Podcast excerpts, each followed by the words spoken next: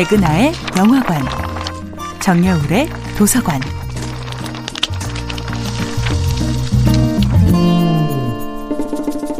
안녕하세요.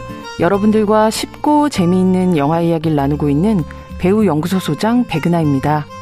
이번 주에 만나보고 있는 영화는 고레다 히로카즈 감독, 아야세 하루카 주연의 2015년도 영화 바닷마을 다이어리입니다. 코로나19로 인해 극장도 영화계도 모두 침체되고 멈춰 있는 요즘 오랜만에 아주 흥미로운 소식이 하나 전해졌습니다. 바로 일본 감독 고레다 히로카즈가 한국 배우 송강호, 강동원 그리고 배두나와 함께 다음 영화를 찍을 거라는 뉴스였는데요.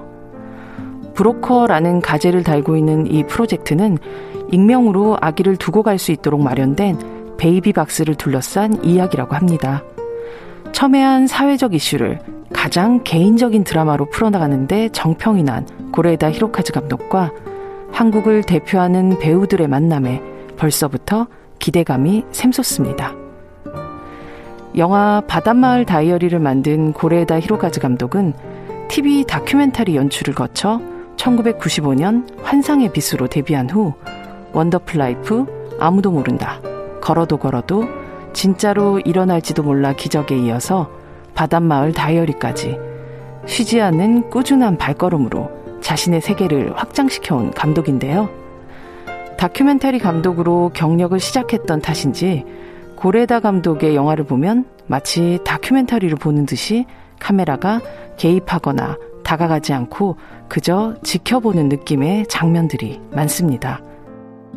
영화 바닷마을 다이어리에서 여동생만 남기고 세상을 떠난 아버지에 대해 딸들은 착하지만 쓸모없었던 사람이었다고 기억합니다. 그리고 이 영화를 연출한 고레다 히로카즈의 다른 작품인 기적에는 이런 대사가 나옵니다. 세상에는 쓸모없는 것도 필요해. 모두 의미 있는 것만 있어봐. 숨 막혀서 못 살지. 이처럼 고레다 감독의 영화들은 연이어 보다 보면 한 작품의 질문에 대한 대답을 다른 작품이 하고 있다는 생각이 듭니다. 삶의 아이러니, 가족이라는 소우주를 그 누구보다 담담한 일상을 통해 이해하고 마주보는 감독.